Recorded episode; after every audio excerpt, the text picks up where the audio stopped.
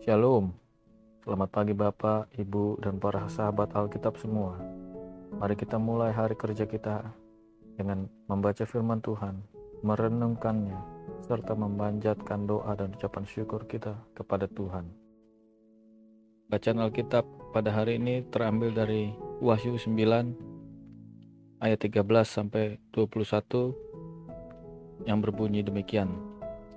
Lalu malaikat yang keenam meniup sangka kalanya, dan aku mendengar suatu suara keluar dari keempat tanduk mesbah emas yang di hadapan Allah, dan berkata kepada malaikat yang keenam yang memegang sangka kala itu, Lepaskanlah keempat malaikat yang terikat dekat sungai besar Efrat itu. Maka dilepaskanlah keempat malaikat yang telah disiapkan bagi jam dan hari, bulan dan tahun untuk membunuh sepertiga dari umat manusia dan jumlah tentara itu ialah 20 ribu laksa pasukan berkuda. Aku mendengar jumlah mereka. Maka demikianlah aku melihat dalam penglihatan ini, kuda-kuda dan orang-orang yang mendungganginya. Mereka memakai baju zirah, merah api, dan biru, dan kuning belerang warnanya. Kepala kuda-kuda itu sama seperti kepala singa, dan dari mulutnya keluar api, dan asap, dan belerang oleh ketiga malapetaka ini dibunuh sepertiga dari umat manusia, yaitu oleh api dan asap dan belerang yang keluar dari mulutnya.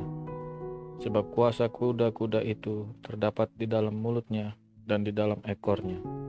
Sebab ekornya sama seperti ular. Mereka berkepala dan dengan kepala mereka itu mereka mendatangkan kerusakan. Tetapi manusia lain yang tidak mati oleh malapetaka itu tidak juga bertobat dari perbuatan tangan mereka. Mereka tidak berhenti menyembah roh-roh jahat dan berhala-berhala dari emas dan perak, dari tembaga, batu, dan kayu yang tidak dapat melihat atau mendengar atau berjalan, dan mereka tidak bertobat daripada pembunuhan, sihir, percabulan, dan pencurian. Demikianlah pembacaan Alkitab kita. Tema renungan kita saat ini adalah kejahatan menang untuk sementara waktu saja. Sangkakala keenam dalam bacaan hari ini berkaitan dengan celaka yang kedua.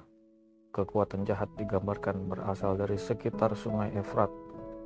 Wilayah Mesopotamia memang menjadi basis musuh-musuh klasik umat Israel, seperti Babylon dan Asyur. Di zaman perjanjian baru, para pembaca kitab Wahyu kiranya berpikir juga kepada tentara Partia yang kejam dan mahir berperang. Bahkan ada legenda yang berbicara tentang Nero, kaisar yang paling kejam menindas jemaat Kristus yang akan hidup kembali dan datang dari arah timur untuk melanjutkan penindasannya. Singkatnya, ada bahaya penindasan dan penderitaan yang mengancam, dan itu sifatnya total berasal dari segala penjuru bumi yang disimbolkan dengan angka 4. Kekuatan jahat itu sungguh tidak dapat dipahami. Jumlahnya sangat besar dengan berbagai wajah yang mengerikan dan mencelakakan. Akan tetapi tetap saja ada manusia yang tidak peduli, tidak bertobat tetapi terus saja menjalani hidup yang penuh dengan kekerasan, berhala, kebejatan, dan pencurian. Itulah pesan dan relevansi bacaan ini. Kekuatan jahat bekerja untuk mengadili manusia yang tidak bertobat dan memperbaiki diri. Akan tetapi kekuatan jahat itu tidak akan berkuasa selama-lamanya. Betapapun hebat dan mengerikan, betapapun tak terpahamkan, kejahatan dan penderitaan itu tetap di bawah kuasa Allah kita. Hanya untuk sementara saja mereka tampaknya menang dan berkuasa. Itulah pesan firman Tuhan yang menggembirakan dan memberi kita harapan. Di balik semua duka dan kepedihan kita, di balik semua penderitaan, penindasan, dan ketidakadilan yang kita alami di dunia ini, di hidup ini, ada Tuhan, Sang Anak Domba yang menguasai sejarah dan mengarahkan hidup kita. Percayalah, hidup kita tidak selamanya suram. Kejahatan tidak akan menang selamanya. Tuhan kita akan datang tepat pada waktunya untuk membenarkan dan menyelamatkan anak-anaknya yang bertobat dan bertahan dalam iman. Salam Alkitab untuk semua.